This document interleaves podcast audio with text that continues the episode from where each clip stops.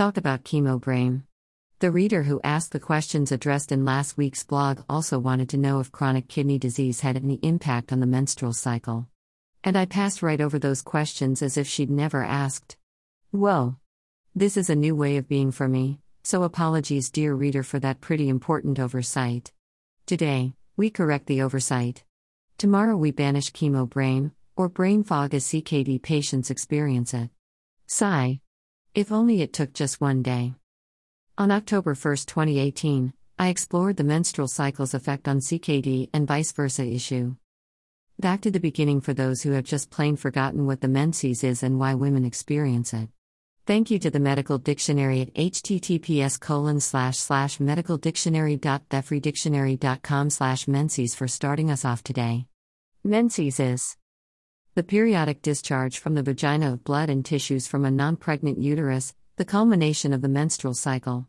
Menstruation occurs every 28 days or so between puberty and menopause, except during pregnancy, and the flow lasts about five days, the times varying from woman to woman.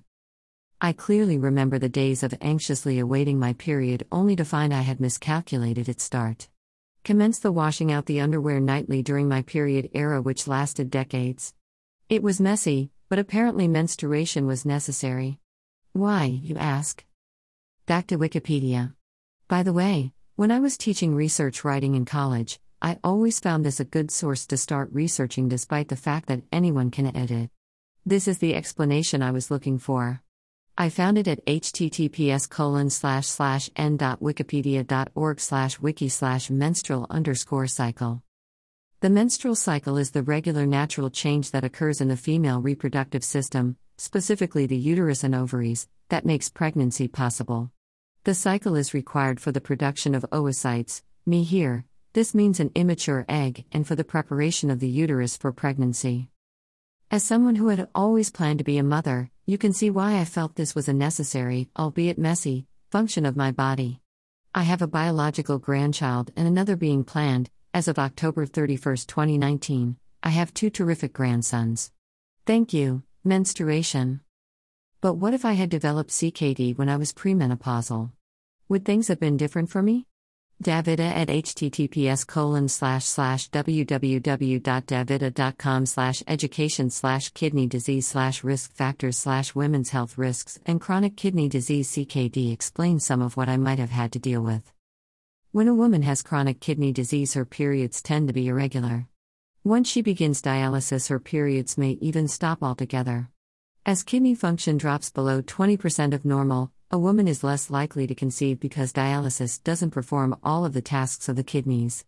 The body retains a higher level of waste products than it would with a normal kidney, which can prevent egg production and affect menstruation. Erythropoietin treatments will cause about 50% of women on dialysis to get their periods again. This is attributed to the improved hormone levels and the treatment of anemia. Therefore, erythropoietin treatments can increase a woman's fertility, so birth control should be used if a woman is sexually active and does not want to become pregnant. Okay, but I'm not on dialysis and my GFR hovers in the 50 to 55% range. I see from the quote above that my periods might have become irregular. I also noted that a higher level of waste products is being retained. Why does that give me the creeps? Let's go back to those waste products. Remember what they are?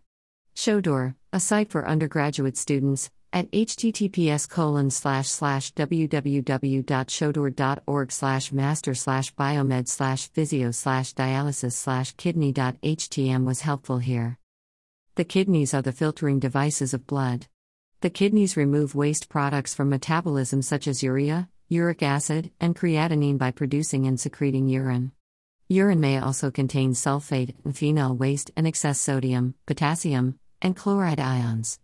The kidneys help maintain homeostasis by regulating the concentration and volume of body fluids.